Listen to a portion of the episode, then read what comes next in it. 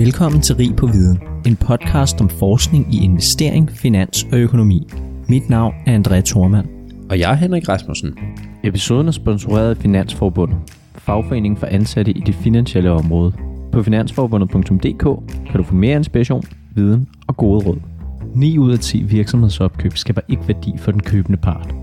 Alligevel eksisterer virksomheder, som gang efter gang laver ekstremt succesfulde opkøb. I dag skal vi tale om, hvad der skiller forne fra bukken. I dag har vi fået besøg af Peter Singh Sækker som Managing Director for bæredygtige løsninger hos Nykredit. Tusind tak, fordi du vil være med, Peter. Fornøjelse. Kan du ikke starte med at fortælle lidt om sådan dig selv og din karriere? Jo, altså jeg har arbejdet med M&A i øh, mange år. Øh, også på buy side. Altså jeg har arbejdet øh, i seks år for en af mine tidligere kunder, som jeg har rådgivet, og det var spændende at komme over på den anden side øh, og se det. Og hvad med sådan din, hvordan har din karriere udviklet sig? Altså, hvordan kom du ind i det her felt? Altså, mener du M&A? Præcis. Jamen, altså, det har altid været en drøm at rådgive øh, virksomheder med, øh, med, med særligt det at købe øh, virksomheder. Men det kommer sig nok af, at jeg har haft en, øh, en finansiel baggrund. Øh, faktisk fra Danske Bank har jeg været i rigtig mange år. Der har jeg lært rigtig meget. Øh, Godt også, sted. Øh, ja, det er det nemlig. Min søn er selv øh, ansat Dansk Bank, og, og min kone også. Det er et fantastisk øh, sted at, at lære noget. Øh, meget dygtig bank. Øh, og jeg, øh, jeg har også arbejdet i London, så det, jeg tror, interessen øh, kom derfra øh, med de finansielle markeder. Jeg er selv øh, oplært det på altså gulvet i trading floor, og der, der lærer man altså meget om øh, finans. det gør man. Men du har jo taget det til, til det næste skridt med den her interesse, kan man sige. Nu er der en artikel, vi skal tale om i dag, som vi nok skal komme til senere, men du har også skrevet en bog øh, ja. omkring MRA. Kan du ikke fortælle om, hvorfor valgte du at hvad kan man sige, skrive den her bog, og hvordan kom du så dybt ind i det? Ja, altså bogen, den valgte jeg at skrive, og det er en trist baggrund på et øh, hospice en, øh, en nat, hvor jeg sidder ved min døende bror. Øh, samme år, der døde min far på det samme hospice. Øh, og øh, altså det, der opstår, det er, at jeg spørger de her sygeplejersker, som til sammen, øh, de to har øh, 25 års øh, erfaring. Altså, hvad taler jeg med Michael om de rigtige ting? Øh, og så de siger, jamen det gør du, og, og så siger hun så den ene, øh, kan du huske ham der, der taler om arbejde? Og det var, det var en mærkelig... Øh, situation, fordi det hele ramlede sammen for mig, fordi jeg synes, jeg har brugt så mange år i udlandet. Jeg har også boet, jeg boet i England og Holland, øh, og væk fra min familie, kun været hjemme i weekenden. Så jeg synes, det der med, at M&A, det er noget, øh, som ikke øh, kan betale sig, og det giver øh, underskud, og folk fortryder det. Der følger lige pludselig den nat også, vi skulle ligge i den samme seng derinde, at hvordan retfærdiggør jeg, at jeg har brugt så mange år af mit liv på det her, og så mange timer. Så jeg besluttede mig for den nat at øh, skrive, altså jeg skulle lige selvfølgelig over tabet, øh, men efter et halvt års tid, der tog jeg det op og begyndte at skrive bogen, og jeg ville skrive en bog om M&A succes. Og det var ret nemt at få den kontrakt for Vejle, fordi de tænkte, jamen øh, good luck, det gør du bare, fordi det er der ikke nogen, der har gjort. Øh, men øh, ikke desto mindre, så, øh, så tror jeg, at det drive, jeg fik den nat, det, øh, det holdt mig bare til ilden. Øh, men det var, ikke, det var ikke særlig nemt faktisk, øh, men det, til sidst fandt jeg den formel på at skrive The M&A-formula. Ja, fordi at der er jo både fiaskoer, og der er succeser i det her. Altså, kan du ikke mm, prøve lige at sætte os ind i, altså, hvor stor er modvinden, så at sige? Altså, hvor, hvor, hvor, hvad er omfanget af de her fiaskoer, som vi jo alle sammen, hvad kan man sige, kender fra øh, rygter eller forskning ja. anden, anden steder fra? Altså, jeg har skrevet bogen, øh, altså jeg har hele tiden fire professorer til at øh, lave den hedder Research Insights øh, på, øh, på de øh, afsnit, jeg har skrevet. Og i starten øh, har vi jo masser af analyser på, øh, at, at de siger 60-70 procent, øh, de fortryder. Og det, det, er jo, det er jo faktisk ret vildt tal, altså man simpelthen siger bagefter, det skulle vi aldrig have gjort. Men hvad der er endnu vildere, som du også har fanget selv, André, det er, at øh, op, øh, op mod 9 ud af 10, som der står i Finansanalyst-artiklen, eller 70-90 procent, skaber ikke værdi for aktionærerne. Og det er jo den vinkel, jeg har valgt i bogen. Øh, jeg har valgt en lidt nem vinkel, der hedder, giver det her værdi for aktionærerne? Der findes jo alle andre mulige måder at måle MRA på. Hvis man slår, slår to hospitaler sammen, så, så måler man på effektivitet, men der er jo ikke noget, der hedder return to shareholders. Men jeg har valgt den vinkel, fordi det er den, der er mest anerkendt uh, of the M&A schools. Uh, og den er nem at påvise, men den har også den begrænsning, jeg kan ikke bruge det på mellemstore virksomheder for eksempel. Så det er børsnoterede virksomheder, og de skal have købt uh, mindst 30-40% af deres nuværende uh, størrelse. Det skal være udgjort af, altså, af opkøb. Hvorfor er det så vigtigt, at det er, altså, at det er så stor en del, der har været øh, lavet gennem opkøb? ja, det er et skide godt spørgsmål. Det er arbitrært. Øh, altså, jeg, jeg, jeg, øh, jeg kan ikke for, forklare det på andre måder. Altså, du kunne også have valgt 50 procent. Altså, du sige, det der, det der drev mig i starten, det var faktisk, at jeg, jeg kiggede på, i, i 2017, der, der skriver jeg øh, bogen. Og så kigger på, hvad er verdens største brand? Det er Google, øh, øh, altså Amazon, øh, eller Google som Alphabet hedder de. Og de havde givet et afkast på øh, altså sådan knap 400 procent over en 10-årig periode. Øh, og de har ikke købt op, altså de har købt op, men de har ikke, altså Apple og, og den slags virksomheder, det er, jo, det er jo deres organiske vækst, der har mm. skabt afkastet. Og så tænkte jeg, at hvis jeg kan finde nogle virksomheder, der har givet det samme afkast, for eksempel som Google, altså 400 procent øh, ved opkøb, så det er jo en øh, fantastisk historie, og det, det, var, det lykkedes mig. Et, og det var faktisk sådan nogle dygtige mennesker som dig, André, der, altså jeg spurgte mange aktieanalytikere, hvem, hvem anser I for at være gode til at opkøbe? Og jeg taler også med mange porteføljemanager, og jeg har fået øh, altså kæmpe hjælp til det, øh, og, og, og på den måde fandt de de virksomheder, og så lavede selvfølgelig selv analyser, men det er over en 10-årig periode, at de skal have købt så meget op, øh, at øh, det mindst er 30-40% af deres øh, størrelse. Ej, men det, det, det giver super god mening. Men, men jeg tænkte, lad os, lad os lige tale lidt om, altså, hvordan kan det være, at de her tal er så voldsomme i forhold til de 70-90 procent af opkøb, der ikke skaber værdi for aktionærer. Altså, det, det er jo helt vilde tal. Hvorfor tror du, at det er tilfældet? jeg aner det simpelthen ikke, øh, og det er så mega tyndt det svar, men jeg har, jeg har seriøst ikke undersøgt det. Jeg interesserer mig simpelthen ikke for øh, failure. jeg kigger kun på, jeg tror, jeg kan, vi kan alle sammen lære af succes, og jeg, øh, jeg synes også inden for sportens verden, altså jeg, jeg gider sgu ikke at sidde og forklare dem, der ligger bagest i feltet. jeg har ikke undersøgt det. Jeg aner det simpelthen ikke. Det, det er jo bare nogle vilde øh, gæt, ikke? Ja. Ej, men det, det, det, det forstår jeg også godt, og der er jo heller ikke, altså, der, der er jo lavet meget forskning om fiaskoerne, kan man sige. Ikke? Øh, så det var også kun, hvis der var et eller andet i den forskning, du havde kigget på, der ja. i tale sat noget af det her, hvad, hvad forklaringer kan der være bag. Men det er måske lidt modsætningen af det, vi skal tale om senere. Altså, ja. øh, hvorfor Jamen, er der så mange? Det er, fordi de ikke gør det, alle de dygtige gør, ja. kan man sige.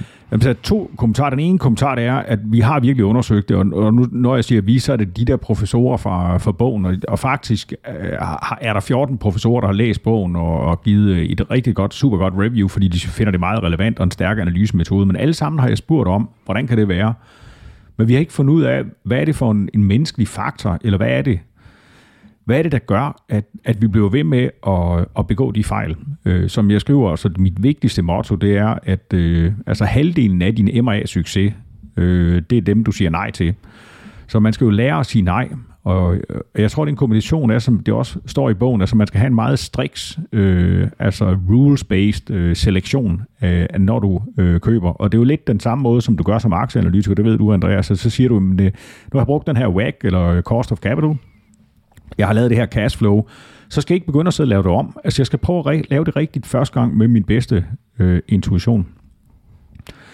Øh, den anden ting, øh, som også øh, er vigtig, øh, det, det er, at, øh, at det at undgå at lave fejl, hvis du gør det modsatte, så er det jo ikke det, der giver succes. Og det, og det er ikke for at være filosofisk, men, men der må man godt lige tænke en lille smule over, at... Øh, at der er jo nogle helt åbenlyse ting, at hvis du bruger en for lav WAC, for eksempel i et område, som har en, øh, hvis du bruger Damodoran for eksempel på, på WAC, eller hvordan, hvordan måler du det afkast i det land, øh, så begår du fejl, eller hvis du er alt for positiv rosy med de her synergies, øh, altså som Warren Buffett øh, siger omkring M&A, altså et Excel-regnerark, det regner ikke forkert, men det er de ting, du putter dig ind i.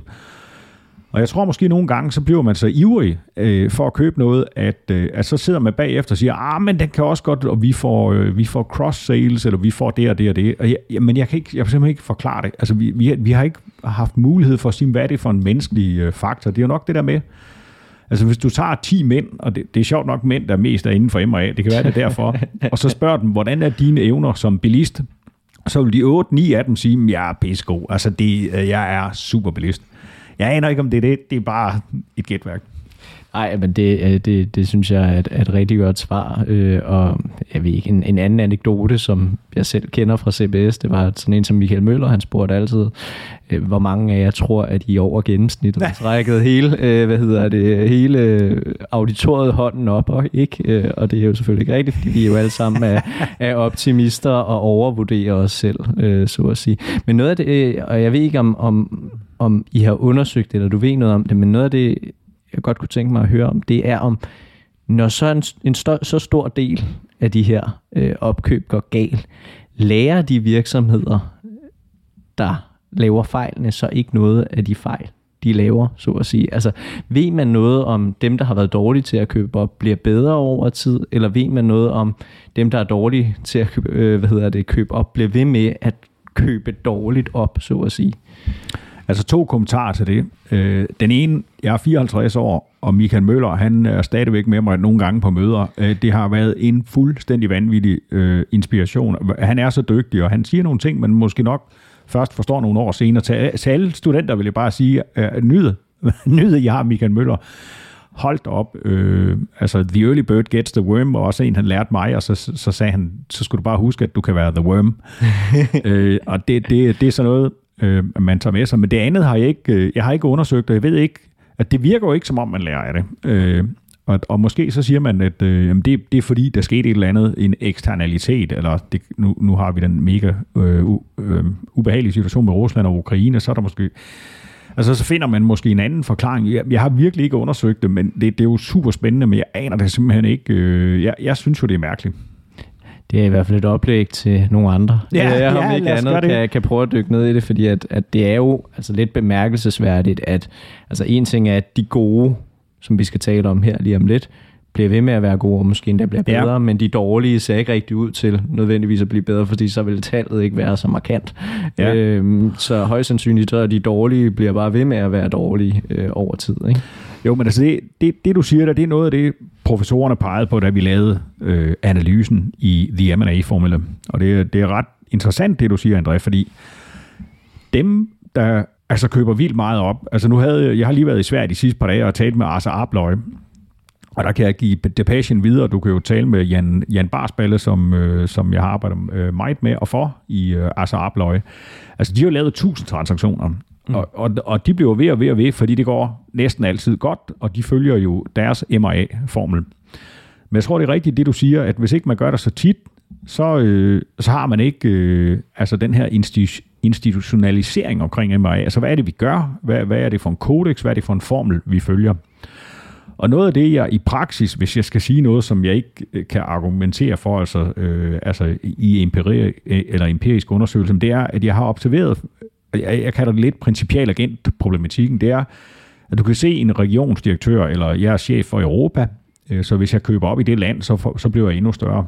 Mm. Og øh, sådan en regionsdirektør, hun tænker, eller han tænker måske ikke øh, på, er det her et godt øh, afkast til aktionærerne. Så nogle gange, så tror jeg, at også en ledelse kan blive lidt forblændet af, at øh, jamen, vi skal bare øh, være kæmpe store. Øh, og, og, og i relation til, til den bog, jeg har skrevet, så, så måler jeg afkastet til aktionærerne, så the one-eyed capitalist view. Mm. Så det er, jeg er jo ligeglad med det der fame og, og størrelse, og, og måske ligger der noget i det. Det er i hvert fald, øh, det er i hvert fald noget, vi har diskuteret. Ja, der kan være det her imperiebygning og sådan noget. Ja, kender ja. man ikke som, øh, som skræmme eksempler, øh, også fra historisk set. Men, men det, det, jeg godt lige kunne tænke mig at høre, det kan også være dit praktiske view, sådan, hvad, hvad din fornemmelse Okay. er. Det er, er, det, er man bedre til at købe op, fordi man køber meget op? Eller er det ikke det, der ligesom er det vigtigste? Altså i bogen skriver jeg, at det er vigtigt. Mm. Øh, og øh, øvelse gør mestre. Øh, altså hvis du tager Arthur Abløj igen, og det er jo et fantastisk eksempel, øh, og det var jo den virksomhed, der på det tidspunkt i den 10-årige periode havde øh, skabt mest værdi til aktionærerne gennem opkøb. Jamen der har de, øh, altså jeg tror antalsmæssigt, der 85 procent af de virksomheder, de kører op, vi snakker om 1000 transaktioner, det er vanvittigt, ad- adskillige 100 virksomheder, øh, de, de, de stod for øh, altså sådan noget med en meget, meget lav del af væksten. Så der er nogle whales iblandt. Og så, øh, altså, så er det, jeg spørger, øh, altså, øh, ja, altså Molin, øh, der, der, den der, daværende CEO, mm. øh, øh, altså, hvor, hvorfor laver du så alle de små? Jamen, det, det er bare sådan for at holde træningen og holde apparatet i gang. Og, og det, det fascinerede mig simpelthen, fordi der var ingen grund til at lave alle de små transaktioner. Og, og, og igen, Jan Barsballe, han sidder, han sidder jo stadigvæk i jeres arbejdsløg, og han laver stadigvæk de der små transaktioner. That doesn't move the needle, som vi siger på, på MRA. Altså, hvorfor laver du dem? Men det er bare sådan lige for at holde sig i gang. Og jeg tror også, topatleterne, de, de træner også i løbet af ugen. Ja, ja, ja, ja, ja, selvfølgelig. Altså, man skal hele tiden holde sig i gang. Men jeg tænker bare også, at, at vi, jeg vil meget gerne fokusere på succeserne, ikke? men på fiaskosiden, at der, der må jo være de her virksomheder, som køber helt vildt meget op, men som, hvad kan man sige, stadig ikke er gode til det. Altså, øh, på de der tal, og det er det, jeg synes, der er sådan lidt, hvad kan man sige, øh, confusing, ikke? Øh. Altså, jeg har ikke undersøgt, at, at, om der er nogen, der laver mange MRA-deals, altså opkøb, uden at være øh, gode ja, til det. Ja. Det er der måske nok, men det, det, øh, det går måske, hvis det går galt, så gør de det nok ikke så mange gange, fordi så, så ser du måske også, at ledelsen den øh, bliver væk. Men, men noget af det, jeg har, har lagt mærke til, det er selv, de, de bliver sindssygt dygtige virksomheder i bogen, øh, som igennem 10-15 år har en ledelse, der, der har bevist igen og igen og igen, at de har lavet succes. Altså Kurt Larsen for eksempel, som, som øh, hjalp mig med at skrive bogen, øh, som dengang var bestyrelsesformand, og nu er det Thomas Blindborg. Jamen Kurt han sagde, det er utroligt, at vi kan stadigvæk opleve, at vores aktiekurs falder. Altså nu, nu må jeg sige, de sidste fem år, så synes jeg, at DSV har cementeret, at den stiger. Og nu har de, nu har de øh, altså vist, at de kan. Ikke? Men det er det samme med den her øh, Global Brewer, som ikke vil have sit logo frem, øh, en, en hollandsk global brewer. Okay. de, øh, altså der, der, der siger Mark Koster også, som, øh, som er, er i MRA-panelet i bogen, han siger, jamen altså vi, øh, vi ser stadigvæk aktiekursen falde, selvom vi er fuldstændig overbevist om, det er EPS accretive, altså det er noget, der øger vores earnings per share. Vi, vi mener, at det er en øh, god deal, og det er, det er den der reaktion i aktiemarkedet, den fortæller jo, at næsten altid bliver der usikkerhed efter et opkøb. Øh, det er både Racing agencies, der sætter den på negativ outlook, og aktionærerne tænker, puh, her nu er der integration risk og yada yada. Så der er jo den her næsten automatiske reaktion i kapitalmarkedet, at, at det her det kommer nok ikke til at gå godt, på trods af, at, og det er dem, jeg kalder the world's M&A elite. Jeg har identificeret nogle virksomheder, som er sindssygt dygtige. De har lavet det samme afkast som Google over 10 år. Vi snakker over 400 procent, øh, altså total return analysis, øh, hvor øh, Eurostox er, er steget 121 procent i samme periode. Altså, de, har, de har totalt smadret det der stedlige indeks. Og, og alligevel oplever de, at deres aktie den falder øh, ved en uh, M&A announcements. Okay, ja, det er alligevel interessant. Altså, ja. Hvis man tager det ned på jorden, så vil altså, jeg vil da forvente, hvis DSV annoncerede et eller andet øh, opkøb, så vil aktiekursen stige. Ja. Ikke? Men, øh, men der er så alligevel nogle gange, hvor, at, øh, hvor at man kan blive lidt skeptisk, og man kan også blive nervøs, altså, fordi at åh, men det er et stort opkøb, eller ja. de har gang i tre andre opkøb også, og der er altid eksekveringsrisiko, selvom ja. øh, hvad kan man sige, deres historik for DSV er jo, er jo fantastisk. Ja.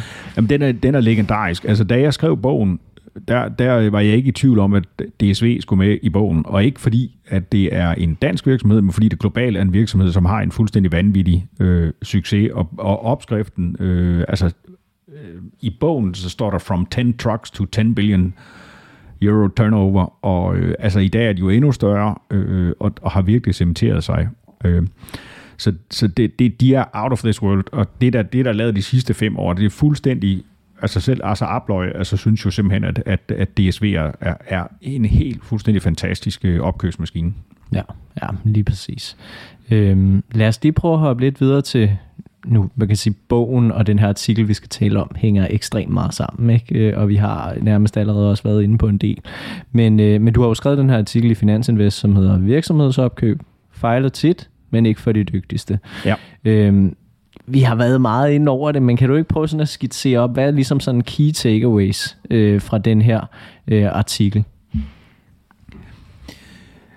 Jo, altså det, det blev jo skrevet med et dansk perspektiv, og det var Ken Beckmann og Thomas Blindborg, som jeg jo altid er super fornøjet over at, at, at, at kunne snakke med en gang imellem, øh, som, som hjalp mig, og tak for det, øh, Thomas og Ken. øh, Øh, at det, det her danske perspektiv, det er jo også noget, jeg har gjort i andre regioner, for eksempel i DAC countries, altså de tysktalende Deutschland, Austria, Switzerland. Øh, så, så, så, så er jeg jo nødt til at skrive om nogle tyske virksomheder, og i England så er der nogle engelske virksomheder. Så, så indgangsvinkel, det var egentlig på, prøve at skrive lidt om, hvordan det ser det ud i, øh, i Danmark. Og, og det var perspektivet, at DSV fylder jo øh, en, en del i, i artiklen, men, men det, er det, der, det er det der med at kunne øh, sige nej. Øh, og, og artiklen, den, den prøver at fremhæve det der med, at øh, altså, for de dygtigste, der, der fejler du øh, sjældent. Altså, Ars Abloy har nærmest ikke én øh, fejlhandel. Og noget af det, som jeg synes, øh, de kalder det look me in the eyes, altså Ars Abloy øh, øh, har, har lært mig det der, øh, og så siger, hvad går det ud på? Og de, de vil have, at når de køber en virksomhed, så vil de have, at, at sælger bliver ved med at drive virksomheden. Øh, og hvis de oplever i processen, at det virker som om sælger vil øh, ud og bare altså, kapitalisere på det, så, så, så siger de tak for nu, og så forlader de lokalet, og de går ikke tilbage. Så det er der med at følge øh, ens beliefs eller processer. Og jeg synes også i artiklen, der skriver også det her med Warren Buffett, altså et Excel-spreadsheet, det lyver ikke. Altså du, det nytter ikke noget, at at du begynder som bagefter, når du har lavet din øh, DCF-kalkulation, som vi alle sammen har lært på handelsskolen, og tak for det. Det er fantastisk at have læst på CBS. Men vi har alle sammen læst de samme bøger, vi har haft de samme øh, helt fantastiske lærere øh, øh, på CBS.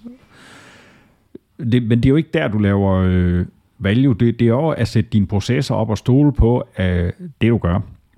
Men hvad der er endnu vigtigere, som jeg synes, øh, vi fik meget frem i artiklen i Finansinvest, øh, og, det, og det er jo selvfølgelig takket være de her øh, Ken og Thomas, der blev med at spørge ind til det, det er, at de her virksomheder, du skal være business model driven, og hvad betyder det? Jamen det, det er jo sådan set før du begynder at lave aktieanalyse. Jeg tror, du er også dygtig til det, André, men det der med at forstå forretningsmodellen, altså what business are you in, det er fuldstændig afgørende. Og som sige, øh, er det ikke bare logisk? Det er det ikke inden for MRA, øh, men noget af det, vi fandt ud af, og det er det, der hedder MRA-komplementaritet, men det er for eksempel Casey Hart, der i dag, som du kender fra Carlsberg, øh, han, øh, han var CEO for en af de virksomheder, øh, Friesland Campina, jeg har analyseret. Og der viser sig, den her merger of equal, som folk de siger altid, at det er bullshit, det findes ikke, men han skabte en merger of equal. Jeg har selv arbejdet i den organisation i seks år, og det var merger of equal. Og hvad betyder det? Jamen det betyder, at der er ikke en, der bestemmer. Mm. Altså, nu kan jeg joke lidt med, at for eksempel dengang Danske Bank købte BG Bank, så sagde man, at øh, man, øh, Danske Bank, de fjernede bank, og BG, de fjernede BG. Danske Bank. og det, det var nok Altså, det, det er jo faktisk en fordel, at det ikke er equal, fordi så, så ved man, øh, hvem der bestemmer. Men i, i den her organisation, der, øh, der, der kunne vi se, at de her to virksomheder, og det er 16 specifikke spørgsmål, vi kender fra MRA-verdenen, og det er jo noget, jeg har taget med med de her professorer. De siger, prøv at køre det her framework ned igennem de her globale virksomheder. Og vi gjorde det også på 106 SME-virksomheder. Og det vi fandt ud af, det er, at virksomheder med høj MRA-komplementaritet, de har langt større chance for at lave succes. Så det kombineret med en meget, meget stringent fokus på the business model drivers, det gav den her formel. Men det er jo ikke, jeg siger jo ikke, at hvis ikke man gør det, så fejler man. Det er ikke det, jeg siger. Jeg siger bare, at vi kan se, at det der, det er, det er noget, man lykkes med. Men der er sikkert mange andre øh, muligheder. Men jeg synes, det var super interessant, at også den her øh, Global Brewer øh, ligger med en MRA-komplementaritet på over 4. Altså det er en skala fra 1 til 5. Så hvis det er 5, så er det 100% det samme, og 1, den er meget, meget lav. Så generelt, så, så var det øh, en driver. Hvis du tager for eksempel Louis Vuitton, som også er bogen, de har også en meget, meget høj MRA-komplementaritet. Men det, der er unikt ved dem, for eksempel, det er, at de har de her house of øh, brands, altså Louis Vuitton. Men du kan jo, hvis du laver spy shopping, og det har vi gud gjort mange gange i mange forskellige lande, så går du ind øh, i en Mark Jacobs forretning for eksempel og spørger, hvem ejer jeg? Men det, de, aner, altså, de medarbejderne aner ikke, at det er Louis Vuitton for eksempel. Hmm. Så de har jo en unik øh, øh, value proposition, proposition øh, på det.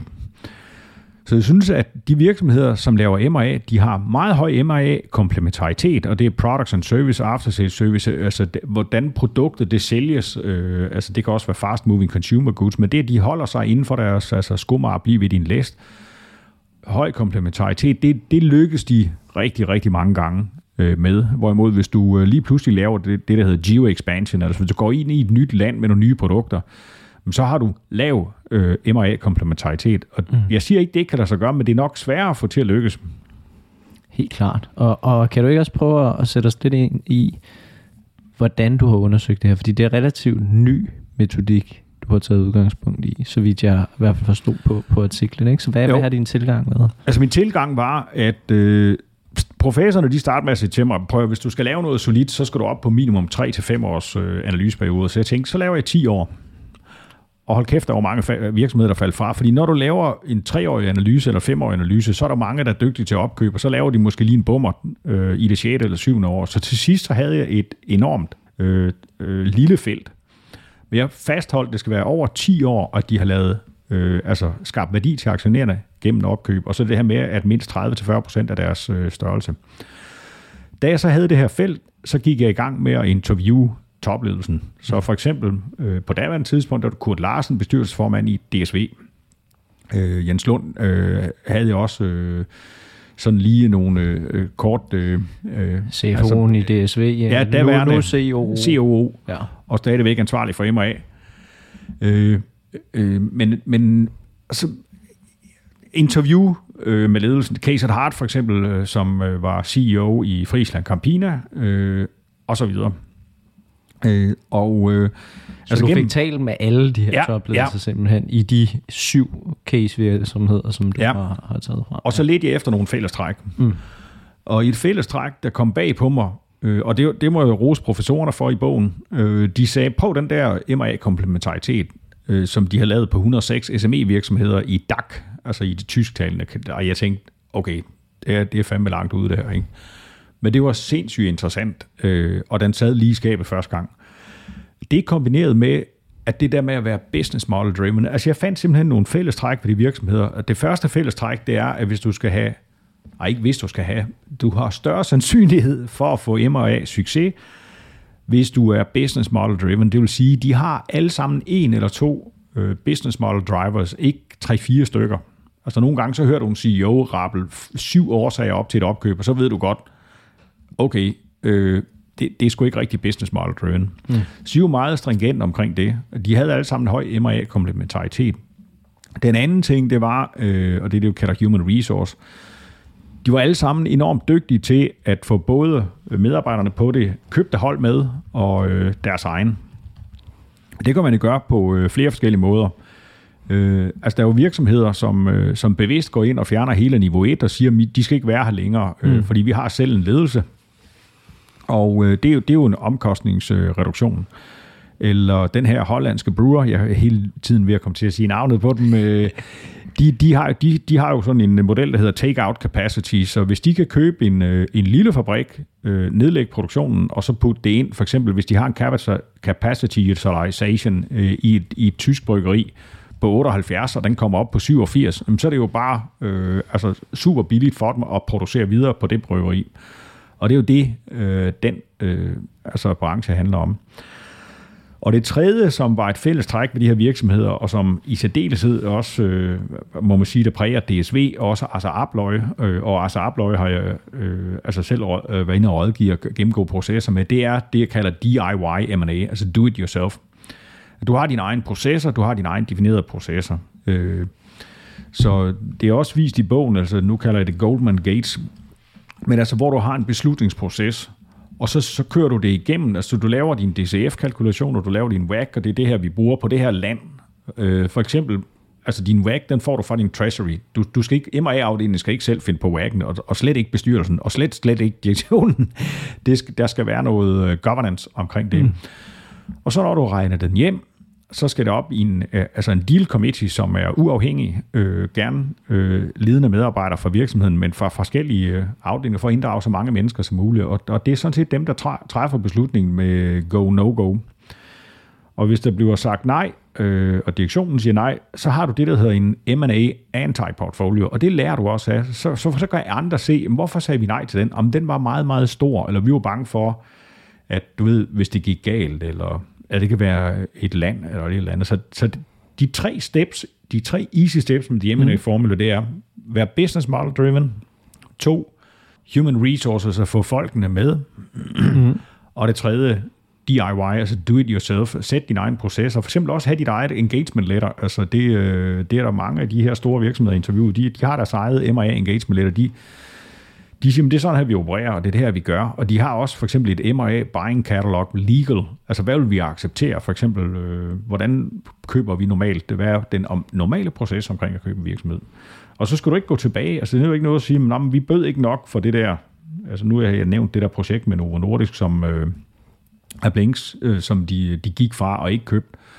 Og så ser du med det samme pressen øh, være ud og sige, ja, Novo Nordisk har tabt, og de fik ikke fat i virksomheden. Og det er jo, man skal overhovedet ikke koncentrere sig om pressen, fordi øh, de, de, øh, de vil bare gerne skrive om det. Øh, man, man skal holde sig til sin egen øh, MIA-formel. Okay, og altså det er jo nogle super, øh, super interessante steps. Jeg vil gerne spørge lidt ind til dem. Øh, først og fremmest det her med, at man lader være med at fjerne ledelsen. Altså, jeg tænker jo altid, og det hører jeg da også virksomheder sige, når, når de køber op, det er, at oh, men du ved, vi har ikke brug for to ledelser, og vi har ikke brug for to bestyrelser, og dit og dat. Ikke? Altså bør det ikke være positivt at ligesom gå ind og sige, okay, vi fjerner alle de der fællesled, for eksempel en ledelse, øh, når man køber op? Jeg er ikke helt sikker på, at jeg forstår øh, Men vil det ikke være noget, man normalt rådgiver til? For eksempel, nu har du selv siddet som rådgiver og siger, okay, når man køber de her, så har I de her omkostningssynergier. Ja. Og de her omkostningssynergier, det kunne eksempelvis være, at man går ind og fjerner øh, ledelsen. Det vil man i hvert fald regne med. Ja. Øh, men det gør de her succesfulde virksomheder ikke, som jeg forstår det. Altså nu, det, jeg vil sige, de succesfulde virksomheder, de gør det, men ledelsen gør det på forskellige måder. Hvis du tager Louis Vuitton, du tager Danaher, der købte radiometer i Danmark faktisk, jamen så, øh, så beholder de jo ledelsen, øh, men det er jo nogle andre business model drivers, øh, de anvender. Mm. Øh, så for eksempel Danaher, som har det her øh, Danaher Business System, som er et Kaizen-system, altså Lean, Altså, de er verdensmestre i Lean. Det er helt vanvittigt vel, også med Leica. De, de virksomheder, de overtager jo hele verden, det er Lean. Men der ønsker de at beholde ledelsen. Louis Vuitton ønsker at beholde ledelsen, fordi det de gør, det er, at de giver dem prime øh, location. Det kan være for eksempel Loro Piana eller Bulgari, de, og det italienske brand, de har, de har overtaget. Jamen, så sørger de for at give dem prime locations i shopping malls i, i Asien, fordi de har en bargaining power, altså Louis Vuitton, øh, LMBH. øh, det, det er jo vanvittigt, hvad bargaining power de har rundt omkring i verden. Så, så lige pludselig, hvis du tager sådan en lidt hensyn, øh, øh, altså italiensk brand som Loro Piana, og så ligger det øh, prime locations i Paris, så er det på en måned øh, posh, og, og så kommer der ja, også indiske og, og, ja, og russisk penge, sagde men nok ikke lige nu. Øh, men, men, det, så det er ikke altid det der med at fjerne ledelsen. Øh, altså Abløj vil for eksempel overhovedet ikke købe en virksomhed, hvis ikke ledelsen fortsætter. Okay. Fordi de har ikke øh, fuld integration. Øh, de, de kører cost leadership. Øh, så deres, øh, altså hvis du tager Yale Locks for eksempel øh, in the UK, så nedenunder så står der så Asa Abloy. Så, så det var tre eksempler på virksomheder, som absolut ikke vil fjerne ledelsen. Hvorimod, og det er jo ikke fordi, det er onde mennesker, men DSV fjerner ledelsen øh, for at øh, få cost leadership, altså få, få taget det ud. Øh, og selv også hovedsæder og trucks og de, de fine øh, direktionsvogne. Så der er der en, en cost driver, øh, men også for at, at gøre det klart, at nu er det øh, sådan her, at butikken kører. Okay. Så det, det er forskelligt, og, og jeg kan fortælle en lille anekdote, som er meget sjov, at øh, når, når jeg især øh, uden for Danmark, øh, uden for Norden, t- fortæller om Asa Abløj, så er der ikke nogen, der kender Asa Abløj. Og så har jeg indtil videre altid haft held med, næsten uanset hvor jeg har været i verden, at, at sige, er der nogen, der har nogle nøgler i lommen? Øh, og, og det er også selv i DAC countries, hvor de også har købt meget op. Og så, så siger man, hvad står der nedenunder øh, dit øh, østriske brand, for eksempel? Og så står der altså Abløje, og så klapper hele salen. Og det, det viser jo bare, hvor kæmpe stor en virksomhed altså Abløje er, men hvor, hvor subtle de er gået ind. Altså behold ledelsen. Øh, Øh, og, så, og så det eneste de krav, de har, det er bare, at der står Arthur Abloy nedenunder Yale Locks. Øh, og det, det er sjovt at være rundt i verden og have arbejdet sådan, med, sammen med sådan en virksomhed, øh, der er så stor, og så lige pludselig så aner folk ikke, at øh, okay, men det er sgu dem, der har købt dem. Og det er lidt det samme som Louis Vuitton. Helt klart. Men kan man, sige, kan man sige noget generelt om, at de her succesfulde virksomheder måske har mere fokus på vækstsynergier end omkostningssynergier, eller er der sådan nogle sammenhæng? Jamen det kan man godt. Altså det, det er helt tydeligt, at øh, vækst, øh, synergier og cross-sales, altså noget, de fleste af dem tager det ikke med ind i okay. evaluation. Øh, og øh, og det, det lyder selvfølgelig, så tænker man, hvorfor gør de ikke det? Men det er man bare så ydmyg over for, at hvis det kommer, så er det icing on the cake. Okay. Og det, det har fascineret mig helt vildt, fordi jeg var selv meget kritisk. Øh, altså jeg har for eksempel været, jamen jeg har været de øh, underligste steder i hele Asien, inklusiv Myanmar, det gamle Burma, og været rundt og se for fabrikker. Og så var det altid sådan noget med, at der er ingen tvivl om, at regionsdirektørerne vil forklare dig, hvor meget babyfood vi kan sælge i Myanmar, og, og så lægger du vækst ind. Men det føles bare forkert, når du laver en DCF-kalkulation. Og jeg tror også, når du sidder og laver valuation på Carlsberg, så sidder du heller ikke bare og pimper den fuldstændig med, med nyt cashflow her og der. Og, og, og jeg vil sige helt stringent, øh, de tager det ikke med. Heller ikke uh, The Dutch Brewer. De siger bare, at det gider, de gider simpelthen ikke at regne hjem. Øh, det, hvorimod cost synergies, øh, som du kan høste inden for 12 måneder, og det, det skal være med det samme her nu, det tager du med.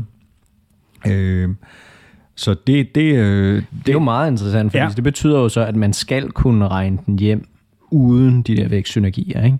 Præcis, øhm, præcis André. Og, og derfor så kunne man jo også, hvad kan man sige, argumentere for, at så er den værdiansættelse så lidt mere konservativ, end den ellers kunne have været i hvert fald. er ikke? rigtigt. Og til en anden pris. Det er fuldstændig rigtigt.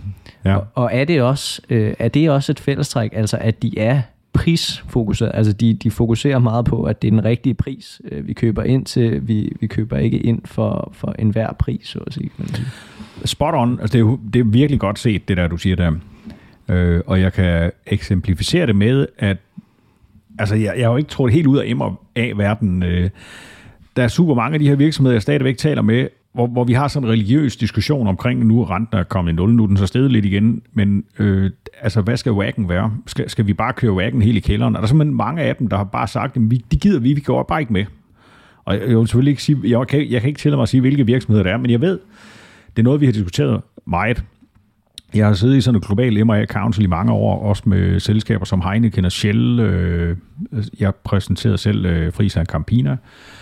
Og de her globale virksomheder, det, det er jo virkelig en diskussion, vi har haft, øh, at, at i det her lavrente miljø, der, der kommer jo med ned. Skal væggen så være 4%, øh, når du køber noget øh, i Danmark? Øh, jeg ved ikke, hvad væg, du bruger nok øh, 5,75 på Carlsberg, eller, eller sådan noget. Hvad bruger du på Carlsberg?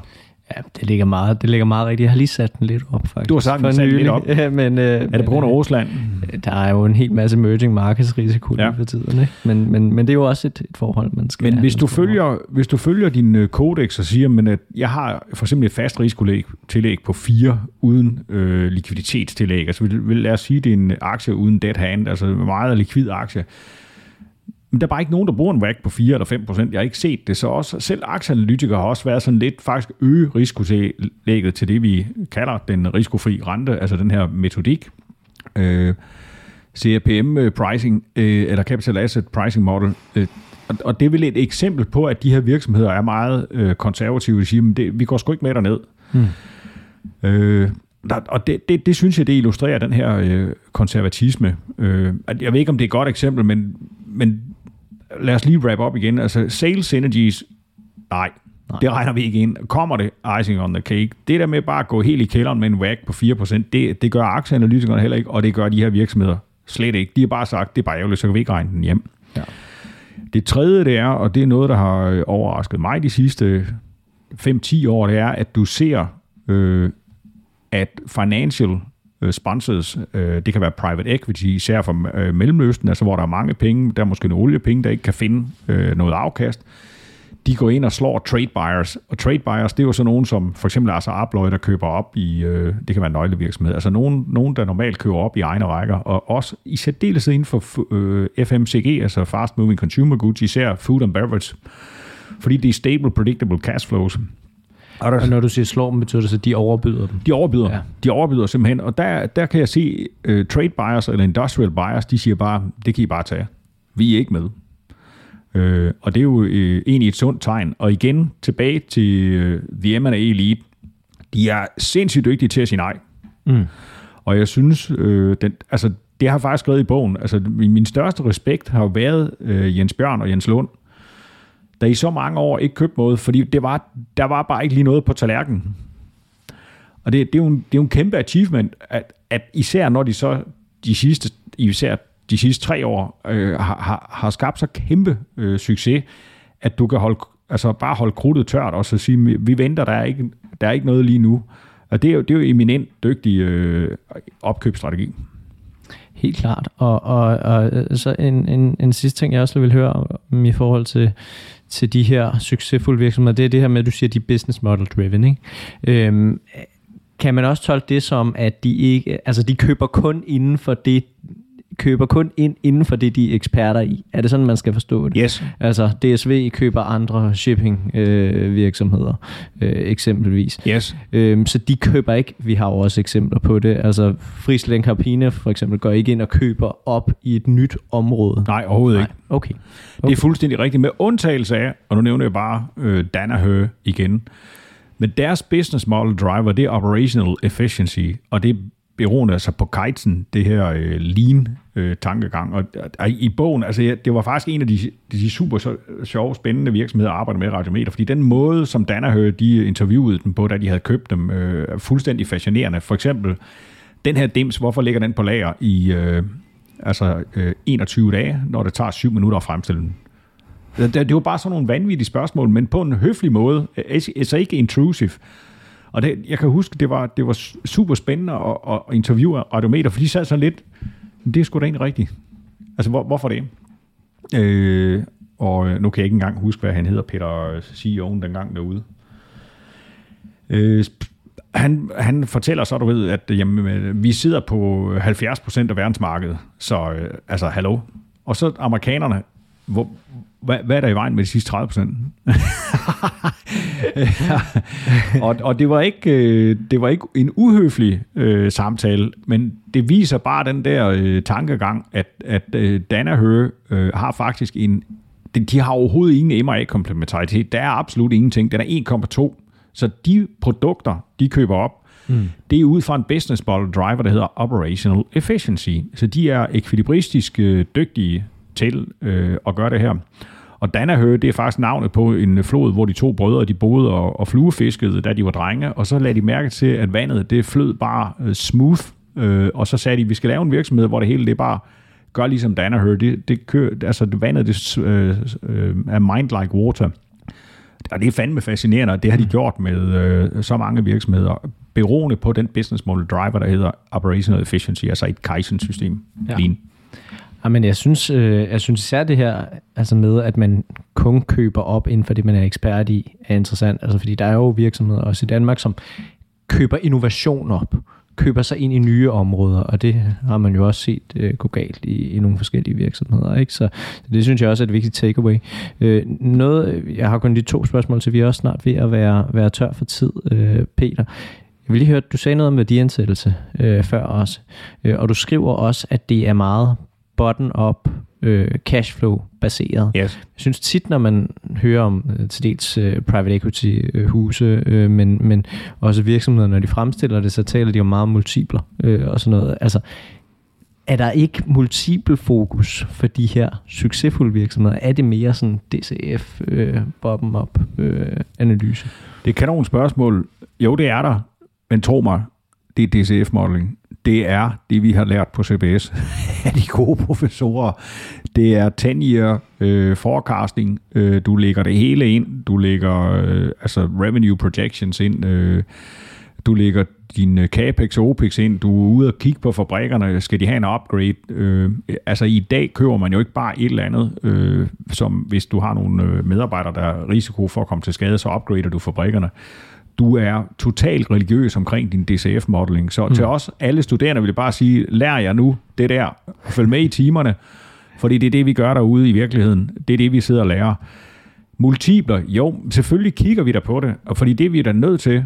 Øh, fordi hvis nu du lige pludselig er ude og købe noget, der måske er øh, 25 gange EBITDA, så, så er det måske fordi, at den, øh, det land, det kan være en geo-expansion, vokser fuldstændig vanvittigt. Altså for eksempel købte vi øh, en sindssygt høj multiple i Filippinerne. Men, men seriøst, altså i de år, jeg har arbejdet meget med Filippinerne, der, der er befolkningstilvæksten været, jeg tror 73 millioner, da jeg startede, sluttede på 102 millioner. Altså, og the seven countries, vi tager Colombia, Egypt, øh, Vietnam, øh, India, Turkey, altså der er en gennemsnitlig øh, alder på 27 år, og så får man altså mange babyer. Så jeg, jeg, øh, jeg lavede de analyser for at se, hvor kan vi se babyfood hen.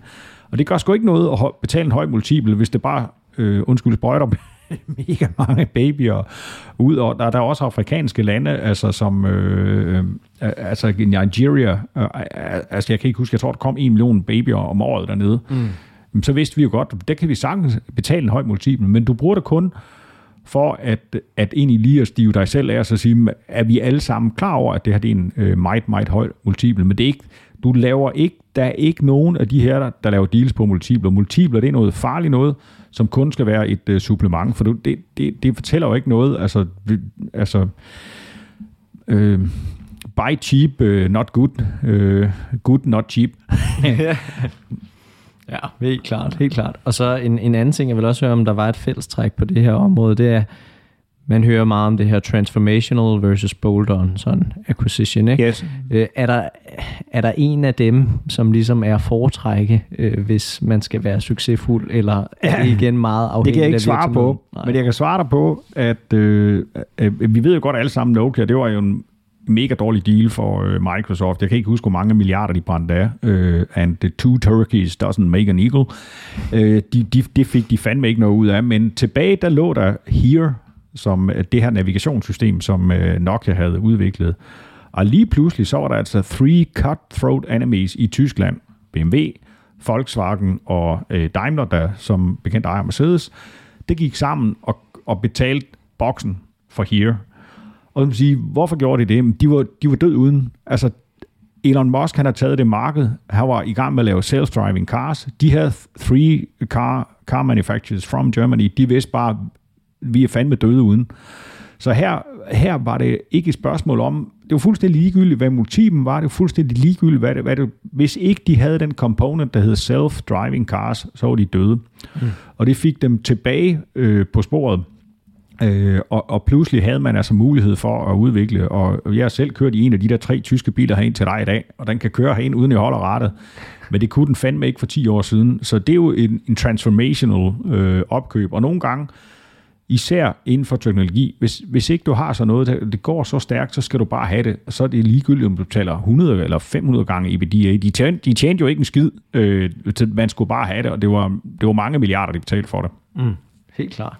Og den, den aller sidste ting, jeg, jeg vil lige vil høre dig om, Peter, det er i forhold til om er opkøb personafhængig. Altså vil DSV være det svaret er sikkert åbenløst, men, men, men kunne DSV godt være lige så god til at købe op, hvis de ikke havde øh, Jens Lund øh, og Nej. Jens Bjørn? Nej, men, men altså du ved, at, at hvis, du ser generelt på, hvis du ser generelt på de her case-virksomheder, ja. øh, kan man så se, at det er fordi, de har haft den samme ledelse, eller når de har skiftet ledelse, har de så stadig været lige så dygtige? Altså jeg kan sige dig ud fra da jeg skrev bogen, der brugte jeg meget tid på at rejse rundt i verden og også at deltage på investor øh, presentations, og jeg fik lov øh, til at komme med mange gange. Tak for det til de, de banker, der, der sagde, det var okay.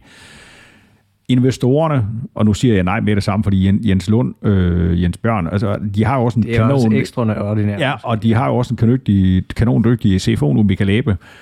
Men investorerne tror jo på teamet øh, der. Så jeg vil tro, at hvis ikke der er nogen af dem, der var der, øh, så, øh, så er det et andet game. Og, og nu kan man sige, uh, Molin, altså for eksempel for altså Abløj holdt op, og nu har de fået en ny CEO. Det er ikke den samme opkøbsmaskine. Mm. Øh, altså der, der blev ikke foretaget så mange transaktioner. Så, så det, jeg har lært fra investorerne, det er, at det er meget, øh, altså ledelsen, de kigger på, CEO, CFO, er det nogen, der har erfaringen, øh, og, og, og det, den ledelse, det, de sætter teamet. Øh, så, så det, det, det er virkelig, virkelig vigtigt for investorerne, og, og, og hvis du spørger mig, det tror jeg også øh, mega meget selv på, fordi de ledelser, jeg har interviewet, de, øh, de har siddet og drevet det her i, øh, i så mange år. Og jeg, mit, altså mit bedste eksempel, fordi jeg også har haft det så tæt på, det er jo ved at tale for eksempel med Kurt Larsen. Altså det, det, det her, det er jo noget, som, øh, som Kurt har... Øh, altså han har jo lavet det, der, der hedder en David Goliath deal. Ved du, hvad det er? Ja, altså en lille, der køber en meget stor. Ja, ja. Øh, jeg kan ikke huske øh, DFDS, øh, Dan Transport, jeg tror, de var fem gange større end DSV.